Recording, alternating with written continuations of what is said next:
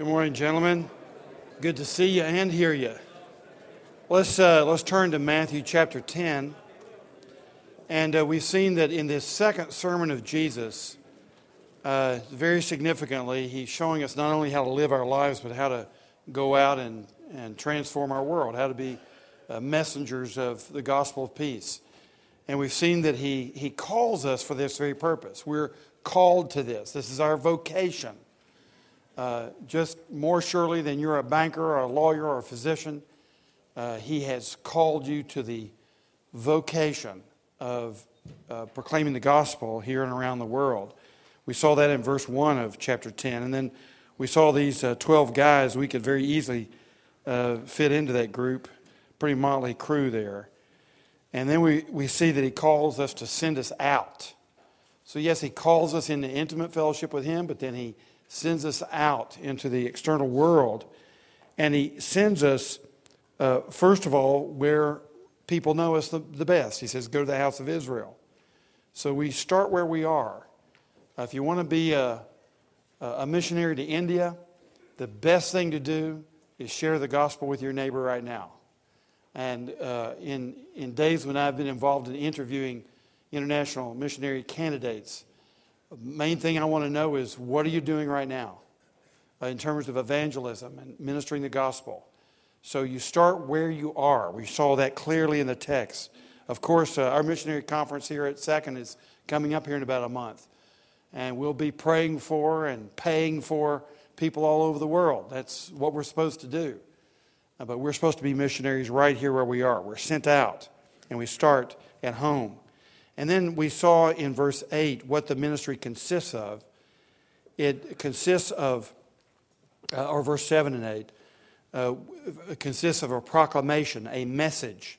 The kingdom of heaven is at hand. And then in verse 8, we saw that the ministry of the gospel involves caring for people in their need, in their temporal needs. And it's not either or, it's both and. And uh, so wherever we go, we don't just go to help the poor. We go to help the poor in their temporal needs, but we go to help them with their eternal need. Because the gospel addresses all forms of human suffering, especially eternal suffering. Get that. The gospel addresses all forms of human suffering, especially eternal suffering. So it's both and, temporal and eternal, but with a special eye to the eternal because obviously it lasts longer. It's a, it's a bigger problem if you just do the math. So the gospel ministry consists of both preaching and healing and caring for people. And then we've seen that we don't let the rejection of the gospel slow us down. It, just sends us on to the next town or sends us on to the next mission.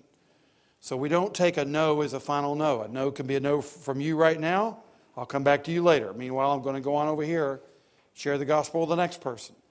And the odds are that you'll probably go to about, you'll probably get four no's before you get a yes. And any of you who are actively involved in evangelism know how that goes. If you're not prepared to receive a no, you're, you're not going to be uh, experiencing many yeses. And those of you in the, in the sales business, you have to, to learn how to absorb the blows of rejection. You get it all the time. Uh, well, you get it most of the time. It depends on what you're selling, I suppose.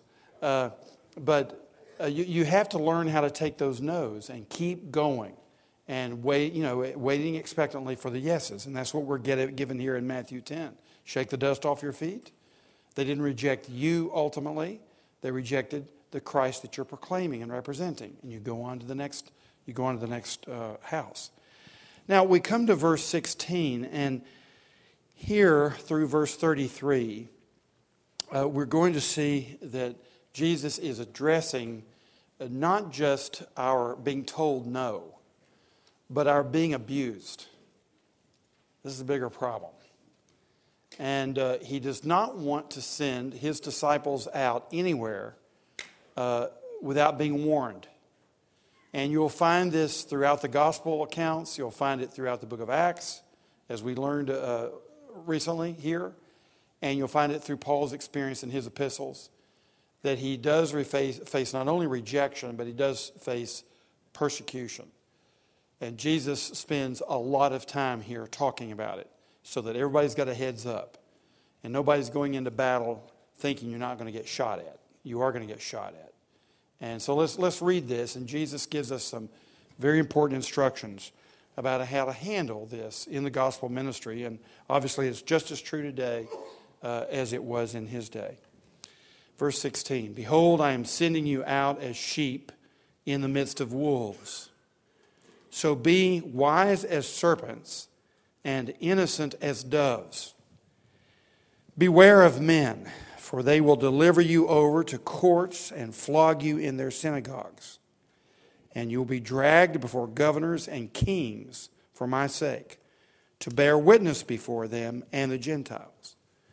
When they deliver you over, do not be anxious how you are to speak or what you are to say. For what you are to say will be given to you in that hour. For it is not you who speak, but the Spirit of your Father speaking through you. Brother will deliver brother over to death, and the father his child. And children will rise against parents and have them put to death and you will be hated by all for my name's sake. But the one who endures to the end will be saved. When they persecute you in one town, flee to the next. For truly I say to you, you will not have gone through all the towns of Israel before the Son of Man comes. A disciple is not above his teacher, nor a servant above his master. It is enough for the disciple to be like his teacher and the servant like his master. If they have called the master of the house Beelzebub, how much more will they malign those of his household? So have no fear of them. For nothing is covered that will not be revealed, or hidden that will not be known. What I tell you in the dark, say in the light. And what you hear whispered, proclaim on the housetops. And do not fear those who kill the body but cannot kill the soul. Rather, fear him who can destroy, destroy both soul and body in hell. Are not two sparrows sold for a penny, and not one of them will fall to the ground apart from your Father? But even the hairs of your head are all numbered. Fear not, therefore. You are of more value than many sparrows. So everyone who acknowledges me before men, I also will acknowledge before my Father who is in heaven.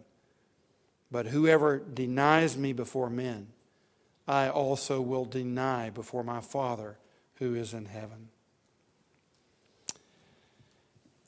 You know, uh, when, when we take um, a gospel message uh, here and around the world, uh, we're, we're quite aware that it's a message that enables people to be reconciled to God, to be able to call God their Father, to trust Him, to know that their sins are completely forgiven.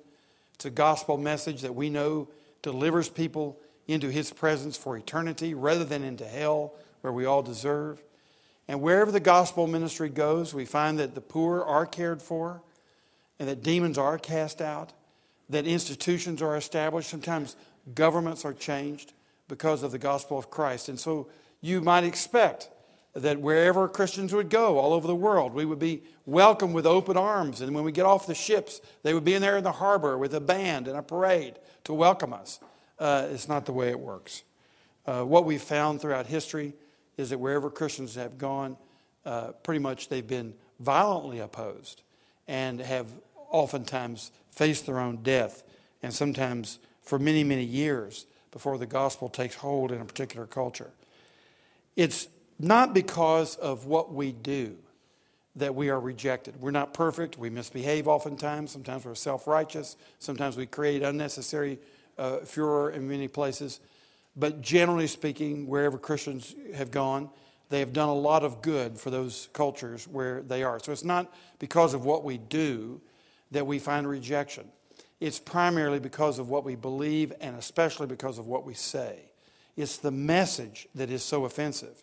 And so, what you find uh, in some Christian communities, because of that, folks will uh, revert simply to a Christian ministry that is speechless, a Christian ministry without words. And wherever you do that, you'll find you will be warmly welcomed. And you'll find some ministries in town that are ministries of deed that have really no gospel proclamation that go with them. They're very popular. They end up being reported well of in the newspaper. But where you have gospel ministries that are ministries of deed and word, you'll always find there's a measure of resentment and sometimes a measure of rejection and sometimes a measure of abuse toward those ministries. It's the gospel message. Now, what is it about the gospel message that people find so offensive? Just a few words, just some air going over a larynx and, go, and the sound going into someone's ear. What is it that angers people and causes them to reject it? Well, what we're told in the pages of the scriptures is that early on, first century, the gospel message was offensive because people found that the message of Christ was foolish to education, uh, educationally trained people. That it seemed very foolish that a person a Jewish person in particular, dying naked on a Roman gibbet would somehow be meritorious for us educated people who are not criminals. And, and uh, we're supposed to trust in Him for our relationship with God. That doesn't sound like a very enlightened gospel. So it was rejected because it was foolish. Among the Jews, it was rejected because it was so weak what they wanted in a gospel message, what they believed the good news was that God was going to come and triumphantly uh, restore their great nation in great might and power. The gospel is weak. You end up getting killed, and that's your gospel. It made no sense, and it was very offensive to the Jews who believed that what they deserved as God's people was a mighty triumph. So it was foolish and it was weak. And that was the offense of Christ. But then we find also that the gospel is offensive because its prelude is about our need. And when we're describing our need, we're talking about sin, aren't we? And when we talk about sin, we talk about sin's wages. And the wages of sin is eternal hell, it's death. And that's not a very popular message. So the heart of the message is is a dead Jew dying for our sins, uh, raised on the third day, which seems fantastical to people. The prelude or the need for the gospel is our wickedness. That's not a very popular message. And then today, of course, in a postmodern world where we value uh, inclusion, or so we say we do, we include everybody except evangelicals, of course. But uh, we say we value inclusion, and now you have a group of people, uh, Christians, who are saying that the only way to find favor with God, the only way among all the world religions, there's only one way, and that's the way of our Lord Jesus Christ. It's very offensive philosophically to the ears of our own day. There are other reasons why the gospel is offensive, but that just gets us a start. Now, Jesus is gathering his disciples. He's saying, Look, boys, I don't want you to be mistaken. People are not going to be holding parades for you, except you'll be at the end of the parade like, like dung, um, and you will be the like condemned criminals in the parade. Don't be expecting a great welcoming party out there. And I want us to notice what he says to them. First of all, in verses 16 through 18, he says, Beware of wolves. Wolves. Wow, that's what he's calling the world. He said, There are wolves out there. Now, some wolves get converted. Some people are not wolves, but there are wolves out there, and He is sending us out as sheep among wolves. Jesus is not naive. You shouldn't be naive.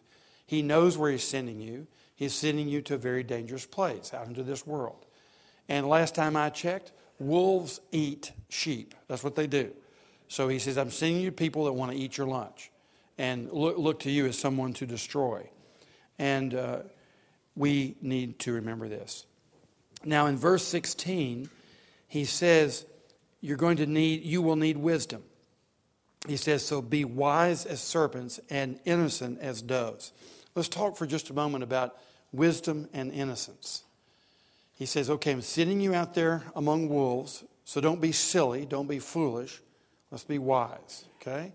Now, we remember uh, from Matthew 7 Jesus gave us some tidbits of wisdom about dealing with opposition. He said, Do not throw your pearls before swine. So, the first thing that a wise man will do when he's facing opposition is to size up what's the nature of the opposition. Is it reasonable or is it merely for the purpose of abuse? If you're just being held up in contempt and being abused, words are not going to help a whole lot, except you could say, God is coming back and he's going to judge all wicked people. you know, so goodbye. Uh, you know, so you can wipe the dust off your feet and head on. So don't throw pearls uh, before swine. Uh, that's the first part of wisdom. Size up your audience. Secondly, when it comes to wisdom, uh, you need to size up what is it about the gospel this particular group needs to hear. You'll notice with the Apostle Paul when he's preaching in Athens, preaching to a very uh, pagan uh, group and, and a philosophical group, that he goes philosophical. He tries to speak in their language. He's very wise about what he says. Uh, when he's uh, before Roman authorities, he uses language that's very much understandable to them, those who are very much trafficking in power and so on. Uh, and when he's with the Jews, he goes to the synagogue. What does he do? He goes back to the Old Testament, takes them through the Old Testament, and shows them how Jesus is the Old Testament Messiah. So if he's dealing with philosophers, he quotes philosophers. If he's dealing with Jewish people, he quotes the Bible. If he's dealing with Romans, he'll, he'll talk about issues of power. So the Apostle Paul's very wise in what he says. So that's the second thing. The third thing, when it comes to wisdom, when you're dealing with the outside world and wolves, sometimes you make statements, sometimes you ask questions. And you'll notice that Jesus and the Apostle Paul are very good at asking questions. And as I mentioned in my sermon last Sunday, uh, rabbis are known for uh, asking questions when you ask a question. Uh, Jesus does that all the time. Uh, in the text we had here uh, on Sunday, uh, the scribes and the, the, the elders say to him, Who gave you this authority to turn over the tables in the temple? And Jesus says, From whence did John the Baptist's authority come? You answer that. And of course, they weren't about to answer that because if they said it, that his authority came from heaven, then Jesus would say, Well, John pointed to me, so why are you opposing me? If they said it didn't come from heaven, it came from men, the people would go nuts because everybody knew John was a prophet. And they said, Well, we don't know. And Jesus said, Well, I won't answer your question either. it's called wisdom. Jesus was letting them see their problem was not Jesus, their problem was God and his authority. And the reason they didn't recognize Jesus' authority is because they didn't recognize God Himself, that they claimed to be the God of Israel. So, through asking an important question, uh, he brought out the issue and he never answered their, he didn't get into their trap. So, sometimes you're being trapped. And of course, with experience, you learn uh, better how to do these things. And the best way to get experience is to get started, to engage yourself in conversations and seek to dissect and understand the way people are thinking. It requires wisdom. The wisdom that comes from above, remember, James says, is peaceable. It's not envious. It's not angry. It's not hateful. The only way you can possibly have uh, the wisdom that Jesus is talking about here is, first of all, if you love God with all of your heart, and then you love your neighbors yourself. If you love your neighbor, you're not trying to destroy him, you're trying to help him. And that's the only way in which you'll get this kind of wisdom. So, this wisdom comes from deep love for God and your neighbor. And He will show you the way, but you must seek it. Uh, we, we don't have because we don't ask, says, says James. So, let's ask God for wisdom. He tells us if we ask Him, He'll give it to us. When Solomon didn't have wisdom, he said, God, I don't know how to rule these people. I'm like a four year old. I don't even know how to go in and out. And God was very pleased that Solomon asked him and God made Solomon the wisest man on the face of the earth. Just ask him for that wisdom. You need it in order to be an effective witness among wolves. Now, secondly, notice he says, be innocent as doves. If you're going to be effective among wolves, you have to watch out for all those, uh, what we call handles on, I don't mean these here on the side over your belt. I'm talking about moral handles, reputational handles. Uh, you have to be a man of, of high character. Uh, and it doesn't mean that you're perfect, but it means that you're a man who's repentant. Uh, and let me just mention a few things about innocence that I think are important in facing wolves. Number one, there has to be a moral integrity about you. If you're not an honest man, uh, if you don't uh, deal with people fairly, uh, if you don't pay your taxes, if your company doesn't pay its taxes, if you're not scrupulous in the way that you operate your business, don't expect people to give you much credibility on your religious viewpoints. Uh, if your religious viewpoints lead to this kind of behavior, no thanks. You're no better than anybody else. But if your religious viewpoints are leading you to this kind of behavior, I'm going to at least listen to you. I'm at least going to show you respect. You have to be innocent as doves. Now you say, I think I've already blown it. No. Hey, look, it's we started at 6:30 in the morning. You got the rest of the day ahead of you. So let's just start today. And let's start today walking with Christ and being repentant. And then tomorrow you'll have something to say because, because you've lived for Christ for a day. And then live for Him tomorrow, one day at a time. Secondly, when it comes to innocence, there must be a relational kindness among us.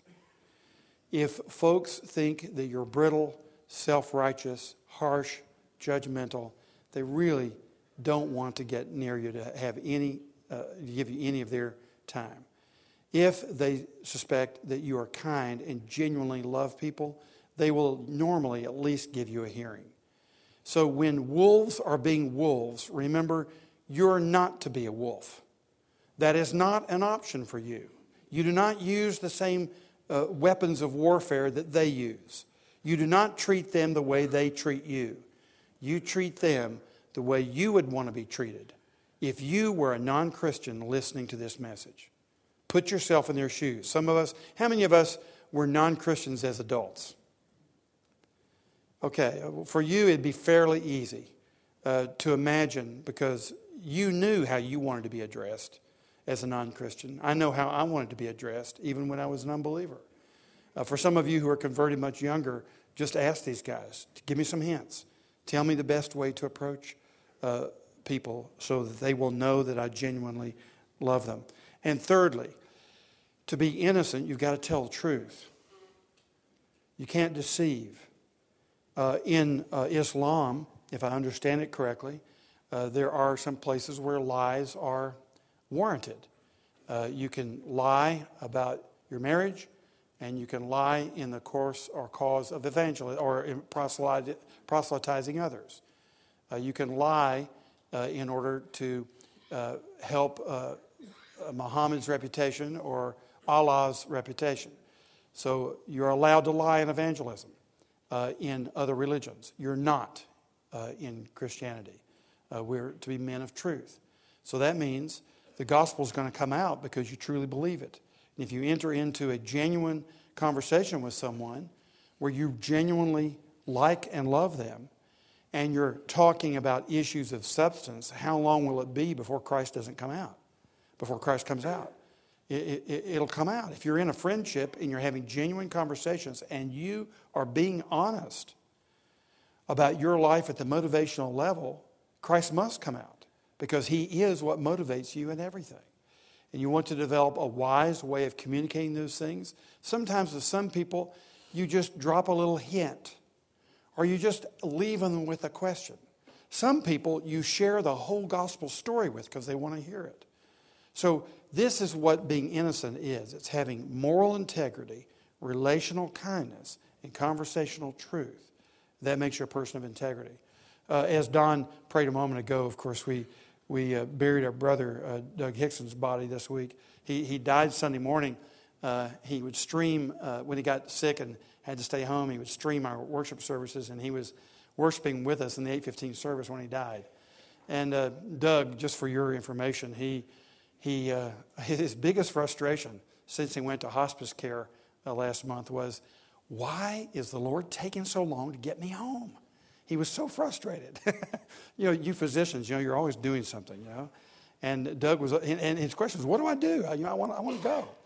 And so, uh, sad as we are for ourselves, we're very, very happy for Doug. But those of you who knew Doug, you know that here's a man uh, who was wise as a serpent and innocent as a dove. There was relational kindness. And uh, I didn't mention this yesterday at his funeral, but there was an award ceremony for him and other people uh, at uh, the Le Bonheur Foundation a couple of years ago. Doug was one of the honorees, and, and I was uh, very pleased to be able to go and, and, just to witness this whole thing. And all the honorees uh, who spoke. And if you were one of them, please don't take this negatively. But all the honorees that spoke were given standing ovations. Uh, they were shown great respect. They made very fine talks. When Doug was introduced, there was the regular standing ovation, but there was more. You could just hear everybody. It's like he was a rock star. and it was the kind of adoration for a person because these people knew that Doug really loved them and they loved him. At the end of his life, Doug became quite the preacher. he preached. If you, if you saw him in the past five or six months on his sick bed, you got your ears full. And I told the people yesterday, some of them uh, who were not Christians, I said, Look, don't be offended because Doug Hickson preached to you. He preached to me too. I mean, every time I went over to talk to him, I had to wait and get his 30 minute sermon before I could get a word in edgewise. And, and one time I said, Doug, I know I'm a preacher, man. I believe all this stuff. He said, he said, Sandy, do you understand Jesus is the only way? There's no other. Yeah, Doug, I get it. I understand it. Uh, he, he was one who got more and more excited about the gospel the older he got and the sicker he got. And, gentlemen, let me tell you something. Uh, no matter how young you are, you're all getting older. And the way the Christian faith works in our hearts, we are to get more excited about it. The older we get and the more wolves that we face, we get more excited about the gospel. And that should be our prayer. That's what's happening to us. When you go into this battle, wise as serpents, innocent as doves, you'll find that begins to happen in your life. Now, we need wisdom. We also, verses 17, 18, you will need courage. He says, Beware of men. Boy, what a statement. It's as though he's saying, Beware, don't beware of women, beware of men. Well, we know we're supposed to be beware of women for different reasons. Uh, the uh, lessons in the Proverbs, Solomon's lessons to his sons, will tell you how to beware of women, loose women. But here he says, Beware of men, for they will deliver you over. Same kind of language that's, that's used of Jesus Christ. He was handed over to Pilate. He was handed over to Caiaphas. He was handed over into the hands of wicked men. And here, Jesus is saying to us, You are going to be handed over.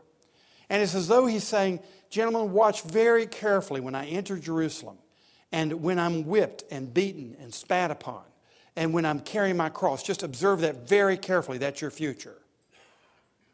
Because he says here, you are going to be taken into religious settings synagogues, and they're going to flog you.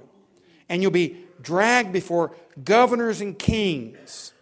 So you'll be taken in places where you will be embarrassed. All the powers will be set before you, and you'll be the little Christian idiot uh, who is being abused and held in contempt.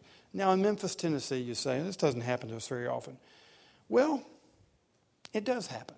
It actually does. But we're very sophisticated about it. We don't actually whip you with cords. Uh, that would make us to be the beast instead of you. So we whip you with snide little words, marginalizing statements, leaving you off of a guest list. We do all kinds of things to let you know that your gospel is unacceptable. So he's just saying you're going to need courage for this. And how are you going to get courage? I tell you, gentlemen, the way you get it is get right into Jesus, get right into Christ. You look not only at his cross, you look at his resurrection, you look at his ascension, you look at his glory, and you say, That's where I'm headed. Yes, that cross is my future, but it's not my final future. It's the pilgrimage through which I get my glorious future. That's what encourages you. You stick with Jesus all the way through the cross because it's headed to the crown. Now, notice in verse 18 that we are dragged before governors and kings for my sake. You're not dragged before governors and kings because you break the law all the time, or you cheat on your income tax, or you were driving 80 miles an hour in a 40 mile an hour limit uh, uh, roadway. No, you're dragged there for the sake of Jesus Christ. And then look at the next thing to bear witness before them and the Gentiles. Wow. He says, gentlemen, don't lose sight of what's happening here. You're going among wolves. Therefore, you will be put on trial. Maybe in your case, not put in legal trial. Maybe it's social trial. Maybe it's some other kind of trial. But you'll be put on trial. Now, for, remember two things about that. Number one, you're there for my sake. number two, remember being there for my sake, you're there to bear witness to those kings and to those governors and to the Gentiles. So, wherever you find your persecution coming, you often find your best place of witness. Now, sometimes your best witness is to be wise as a serpent and not say a word. And Jesus did that one, didn't he? When he before Pilate, Pilate was acting very foolishly and violently, Jesus didn't say a word. And Pilate said, Why don't you take, why don't you speak up? Don't you know I have the power to put you to death? And Jesus was saying, uh, You wouldn't have any power if my father hadn't put you there. he was, Jesus wasn't, there was no lack of confidence with Jesus. There was wisdom.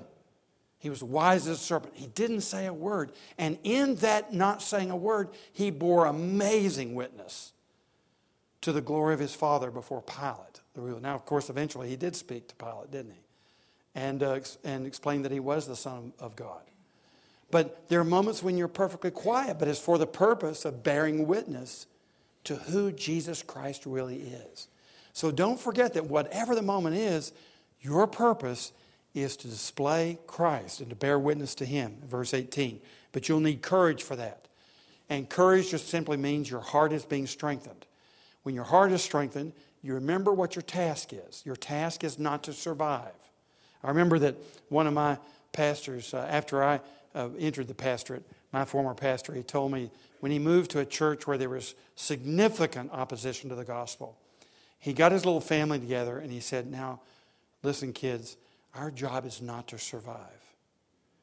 Our job is to minister Christ. And so you go in your schools and you be who you're supposed to be, and I'm going to be the pastor I'm supposed to be. But it's a very important message. Our job is not to survive. And uh, you'll, you'll see that, of course, there's a sense in which we don't survive. Uh, he sends us out as lambs among wolves. What do you expect? Somebody's going to get eaten. But he says here, in the midst of the trial, you bear witness before them and the Gentiles. Now, the, the job gets tougher. Let's look at verses 19 through 20. Not only are we to be on our, on our uh, toes and beware of wolves, but we're to be not anxious. Say, how, how in the world do you do that? Somebody's getting ready to take your life. That makes me anxious. When they deliver you over, do not be anxious how you are to speak or what you are to say. So when when you have powerful people arrayed before you who are making fun of your religion and you're supposed to give answer to it, you're very anxious. I'm going to blow this. And he says, Don't be anxious about it. Don't be anxious about what you're going to say. Now, he's speaking to the apostles, so there's a special sense in which God is going to speak infallibly through apostles. But I believe the message extends to us too. He will enable you not to speak infallibly, but to speak wisely. And look what he says. In verse 19, he says, For what you are to say will be given to you in that hour. That is, the Spirit will give you words. Now, it's, it's amazing how this actually happens for the Apostle Paul. And if you were here for our study in the book of Acts, you saw how this was true with the Apostle Paul when he stood before the Sanhedrin. You know, in, you have those five trials or five encounters that Paul has from chapter 23 through chapter 26. And chapter 23, remember, he's before the Sanhedrin because the crowd has all gotten riled up. And remember, you had Sadducees and Pharisees. Paul knew that this was an impossible situation to try to convince this mob. And so he said, I'm here because of the resurrection. of course, you know what happened. The Pharisees believed in a resurrection, and they knew the liberal Sadducees didn't. And so that, of course, started this going. Hey, yeah, the guy is here for the resurrection. Oh, that's the reason you ought to put him, put him in jail because he believes in the resurrection, the Sadducees. And they started warring with each other, and Paul slips right out, you know. So that's called wisdom. Wise as a serpent. Paul knew that there was, there was no defense to be made there. And yet, on the other hand, remember when he was with Felix, uh, the Roman procurator? With Felix, he talked about righteousness and judgment of God. And and it convicted Felix, and he, he was terrified, had bad dreams and all the rest. And of course, Felix, you know, dawdles around, hands him over to Festus, who looks for a, a bribe Uh, Paul testifies to him too, and finally has to appeal to Caesar. So Festus brings Agrippa in, and here you have the magnificent speech of the Apostle Paul in Acts 26. There's where you see him really conveying the gospel in its fullness. He told Agrippa about his own conversion. And then he said, Therefore, King Agrippa, I cannot be disobedient to the heavenly vision, the vision of Christ that was given me, the personal appearance of Christ in my life. And then, of course, Herod uh, Agrippa says, So you're going to make me a Christian? And Paul said, I wish I could, you know, uh, in, in, in certain words. And so Paul is very, and here he, he has all the people in scarlet and purple, all the powers of his day and his region arrayed before him. And here he is in rags and chains, holding forth the great truth of the gospel. It was the right moment. He was very wise, and God gave him the words. And Paul knew to trust the Lord because the Lord said, I will give you what to say in that hour. And, gentlemen, just devote yourselves to the scriptures, devote yourself to living a Christian life. When those moments come, when you're being opposed, just quietly say, Lord, you promised. Please give it. Give me wisdom. Give me innocence. Give me truth that helps the other person. The truth that is applicable for that moment. Give it to me, please, Lord. Many, many times I've prayed that. Uh, there are times, you know, in a preacher's life when we get so many sermons in a week, we don't have time to prepare for them adequately. And there have been times when I've been driving to a graveside and said, okay, Lord, what you got? yeah, just too much going on that week. And you know, I've just found him faithful over and over again. You just enter into that moment with the love of Christ and pray and ask him. Ask him. And so often we don't have because we don't ask. We don't know what to say because we really haven't talked to the Lord that day. Ask him. He says here, I will give you words. Notice even more beautifully in verse 20, he says, Not only will I give you the words, it will actually be me speaking through you. For it is not you who speak, but the Spirit of your Father speaking through you. The Spirit will speak through you. In Acts 1 1, very beginning of Acts, remember what Luke says? He's writing to Theophilus. You know, and Luke, uh, Luke's gospel was the you know, first volume. Acts is volume two. And he says, Theophilus, I'm going to tell you. He said in my previous document, I told you what Jesus began to do and to teach. Which is to say, the second volume, a, volume of Acts is what Jesus himself continues to do and to say. Remember, Jesus has already ascended into heaven. But Acts is what Jesus is doing. So the acts of the church are the acts of the Lord Jesus Christ working through his people. You're part of the church. So as you put your trust in Christ, you can say, Lord, please give me the words, but you can also say, Lord, please, you do the talking. And just take my lips and make them your own.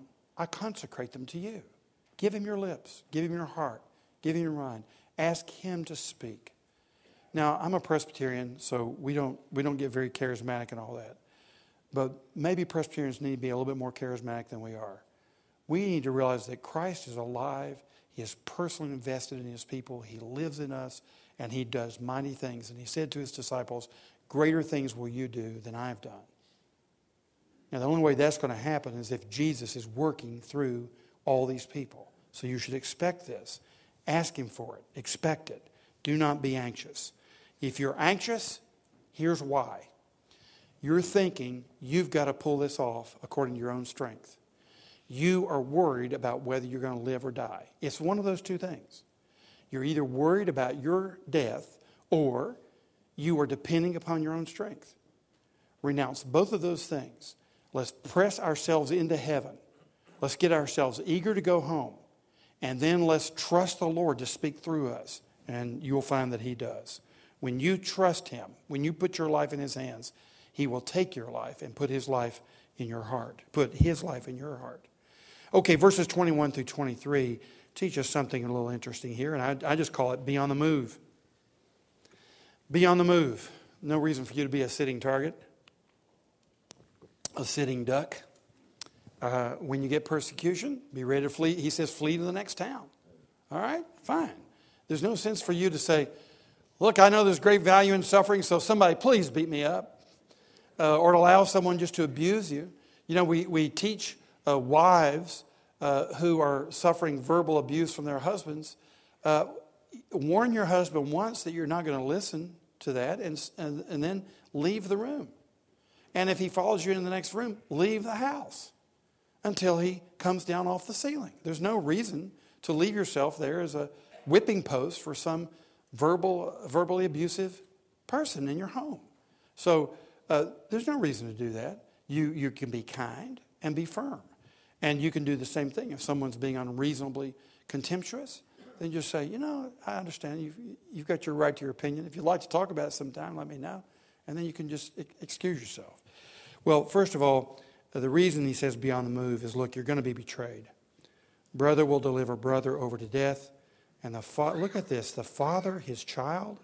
Could it be that people would be so wicked as to turn in their own children for their faith, that they'll be abused? Yes. And children will rise against their parents? Could that be? And even have them put to death? Is this real? Yes. If you look at the history of the church, that's exactly what is happening. And that's the reason Jesus taught us. Don't be surprised by the wickedness of massive betrayal. Now, look at Jesus' own life, of course. What happened with him? His family, including his mother, thought he had lost his mind and tried to take him out of the crowds. You remember that? They tried to they thought Jesus was going crazy. They were trying to capture him, get him home, and get him out of this because he, he looked like he was a manic depressive, uh, bipolar or something. Um, and he was in a manic phase or something. I don't know what they thought, but they didn't get it. And then, of course, his closest disciples, uh, his closest friends, betrayed or, or, they, they abandoned him in his hour of greatest need. What amazing uh, suffering Jesus went through from those who were closest to him. Uh, and he's saying to you, uh, don't expect anything different. Uh, notice uh, in verse 22, be here, you will be hated. You will be hated by all for my name's sake. It's amazing that the only thing that restricts people often from expressing their full hatred of what you believe in the gospel is just simply the, the politics. It was true uh, in Jesus' day. The scribes and Pharisees would have arrested him much earlier in the week if they could have gotten by with it. But they knew that Jesus was so popular with the crowds that they couldn't dare take him away, or they would have, the crowds would have swarmed the officers. And there's a sense in which uh, the value of a, a nation that has Christian roots is that it then creates some restraints against religious persecution. But what you'll find is, is as the church becomes less popular, those restraints go down and there'll be more explicit uh, expressions of hatred and contempt. Uh, that's just, that's our nature. It's not their nature, it's our nature. It's all of our nature. It's human, fallen flesh. So we must not be judgmental of others, we're just judging ourselves. He says, Beware of men. We're men. And apart from our uh, converted hearts, we would do the same thing. And we find here that, um, that Jesus warns not only here, but you remember in the upper room in John 15, verses 18 through 21, he tells them again, Because they hate me, you too will be hated. So, what you want to do is just simply look at the ministry of Christ and find out what kind of opposition he had from the natural human heart. And whatever that is, you should expect that that's the real reaction to your life and message by the unconverted world. But notice in verse 23 some good news. He says, You will be saved. He says, But the one who endures to the end will be saved. And that's when he says, When they persecute you in one town, flee to the next. Uh, you will not have gone through all the towns of Israel before the Son of Man comes. There are various interpretations of that. You find several of them in your ESV footnotes. But he's basically saying, yes, while you're fleeing, while you're going from one uh, evangelistic encounter to the next, one religi- religious encounter uh, to the next. Uh, just remember that there's, there's an end to this, that the Son of Man is going to come, uh, probably while, right while you're in the midst of your going from one town to the next, and you will be saved, the one who endures to the end. So it's not your initial profession of faith. It's not your initial enthusiasm about the gospel, like the second soil that where the seed springs up quickly until persecution comes and then withers. No, it's not your initial enthusiasm or profession of faith. It's your perseverance to the very end. That's what defines us as Christians. We're one, ones who go from here to the very end knowing that we'll be saved. Now, fourthly and lastly, notice in verses 24 through uh, 33, we've already learned that we are to beware of wolves, to be not anxious, to be on the move, and here he teaches us, be not afraid. Now, uh, there are two ways to deal with fear. One is, like the psalmist says, uh, when I'm afraid, I will trust the Lord. And there's another psalmist who says, I will trust the Lord and not be afraid. you could choose either one uh, because we have natural fears and they come to us. When I'm afraid, I will trust the Lord. Or maybe in your better moments, you're really trusting the Lord. You will not be afraid. And uh, uh, I think it was D.L. Moody. He called one one of them first class, uh, and, sec- and the other was second class. You can go first class or second class, just get there. Uh, but notice, first of all, in verses 24 through 25, we are, we are to be not afraid because remember, we are following Jesus. And here Jesus said, Gentlemen, you have to understand something. A disciple is not above his teacher. So if this was done to me, if they called me the devil, can you imagine anything more wicked than calling Jesus Beelzebub? How wicked is that? If this world is capable of looking at the Son of God incarnate and calling him the devil, what do you think they might call you? I mean, anything goes, right? Don't complain. Uh, because actually, we're more like the devil than we are Jesus. And if they call us the devil, fair enough. But we're not the devil. But when we're called that, just remember hey, we're following Jesus. I remember some years ago, maybe 25 years ago, reading uh, an editorial in the New York Times by a man named, I believe it was A.W. Rosenthal. Anybody know that name? Uh, a syndicated columnist. Rosenthal, I think, was a non practicing uh, Jewish writer, very insightful. Rosenthal, in this article, was complaining about why it is that our State Department has nothing to say about massive numbers of Christians being persecuted all over the world.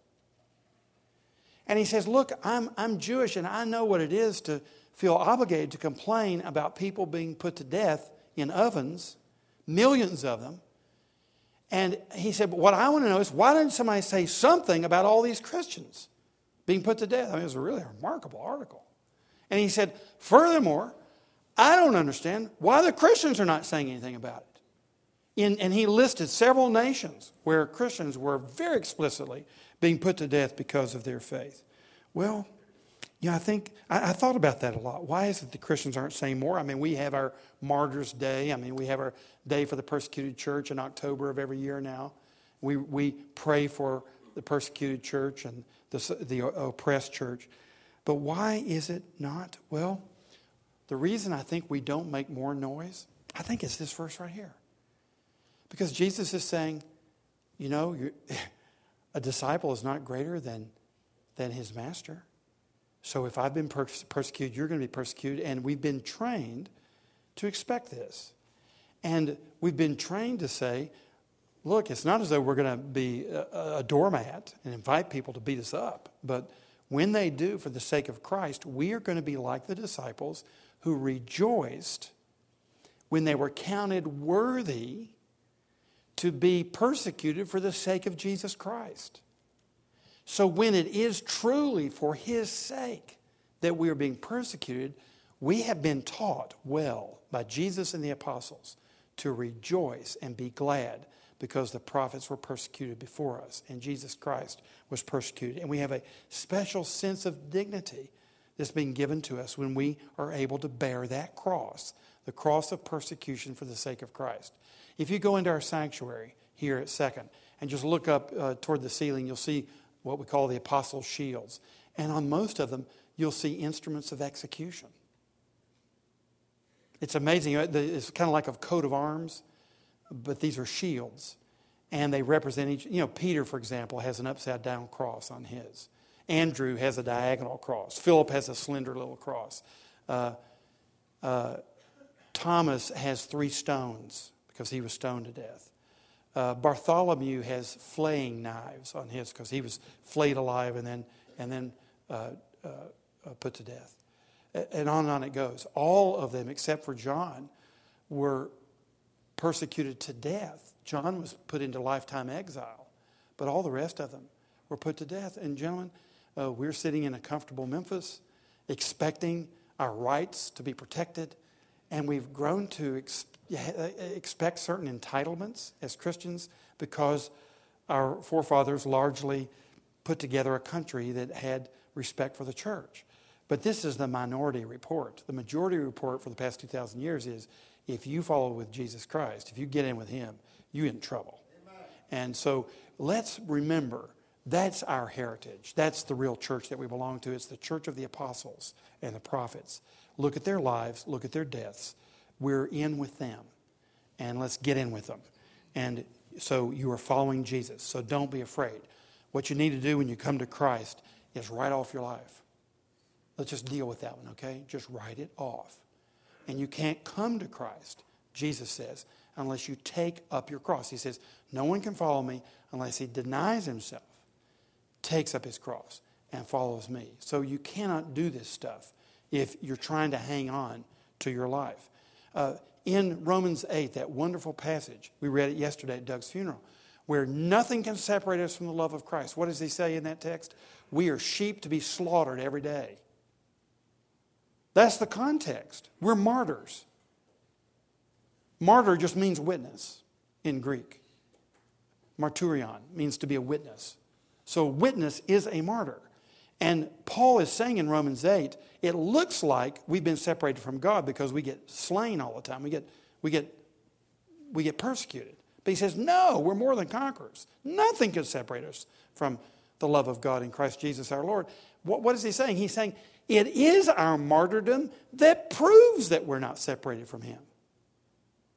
So his point in Romans 8 is rather than thinking that because of all the persecution, God is judging you, no, you have identified with Christ. This is the reason Paul said, I want to know Christ and the power of his resurrection, and then what did he say?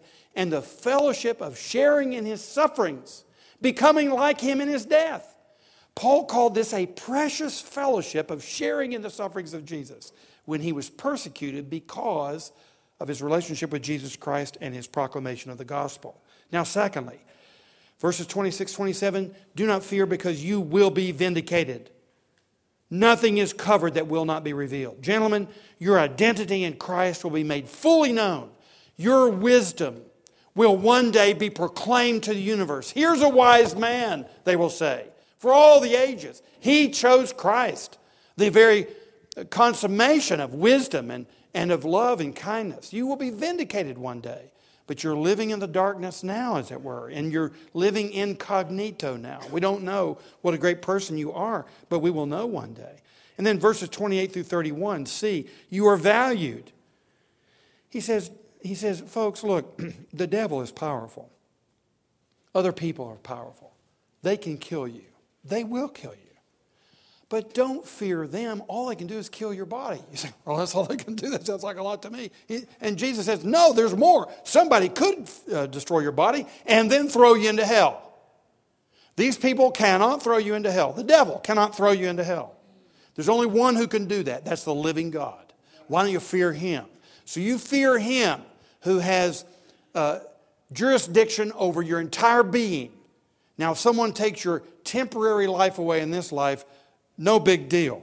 But if someone takes away your eternal life, that's a big deal. He says, Fear me. This is the solution to fearing other people. Fear God. When you have that fear, it causes all of the fears to dissipate. And also, you'll notice here, you are valued, you're more precious than sparrows. God loves the little birds. He, not one of them dies apart from the Lord knowing that. You think you're going to die apart from the Lord knowing about your death and valuing you? And then, lastly, he says to us in verses 32 and 33, You are remembered. He says, Everyone who acknowledges me, I will acknowledge him. If he denies me, I'll deny him. But everyone who acknowledges me, I will not acknowledge him.